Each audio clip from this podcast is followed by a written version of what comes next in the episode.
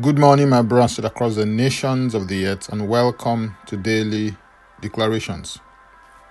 Our declaration came from 1 Thessalonians chapter 5 and verse 19, and it reads, Do not quench the spirit.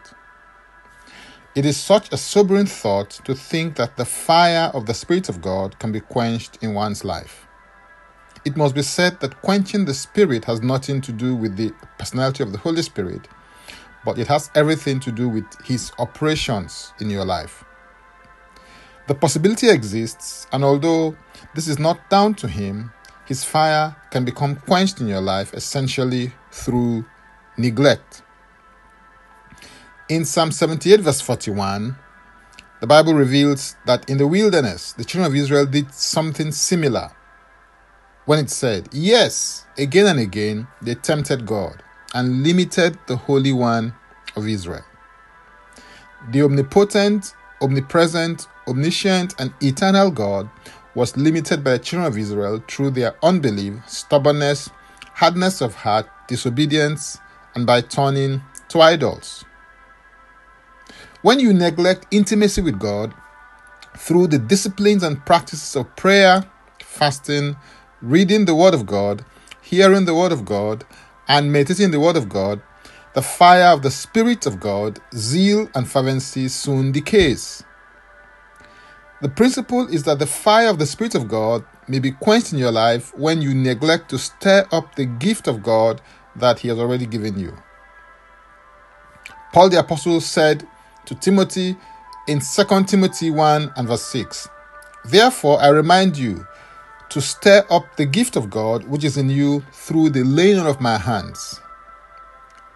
Stir up the gift of God that has been given to you by the constant, dynamic, innovative, and fervent use, because everything that you fail to use, you will lose. To stir is to keep ablaze, keep aflame, fan into flame, and to rekindle. As a priest, the principle of life at the altar is stated clearly in Leviticus 6:13. A fire shall always be burning on the altar, it shall never go out.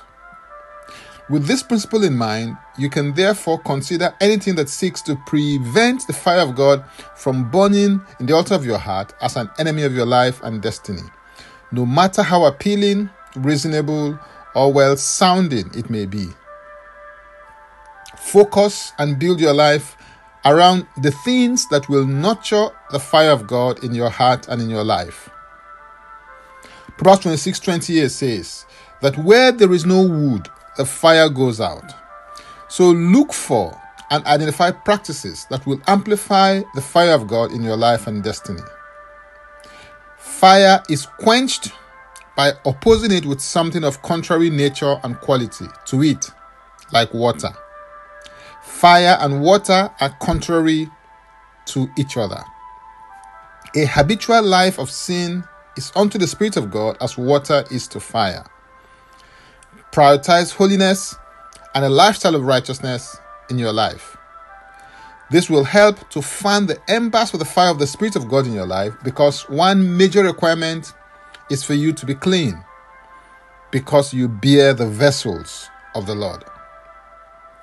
Now, let's take the declaration together and I stand in agreement with you as we do that. Father, I thank you for the fire of your spirit. I disconnect my spirit, soul, and body from attitudes, mindsets, and a lifestyle that takes me away from your presence. I receive grace to prioritize the practice of your presence in my life. Light me, Lord, like a candle with the fire of your spirit.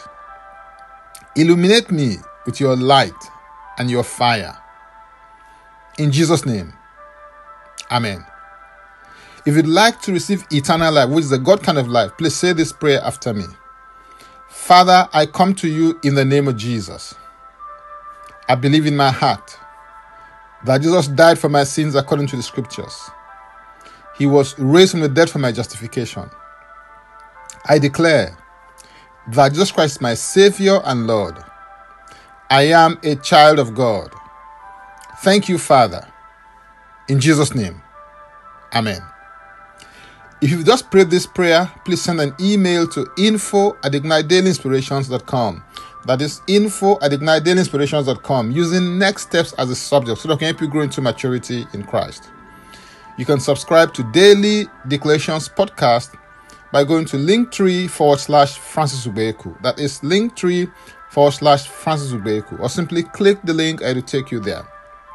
If you are blessed by this or got some value from it, please use the share button.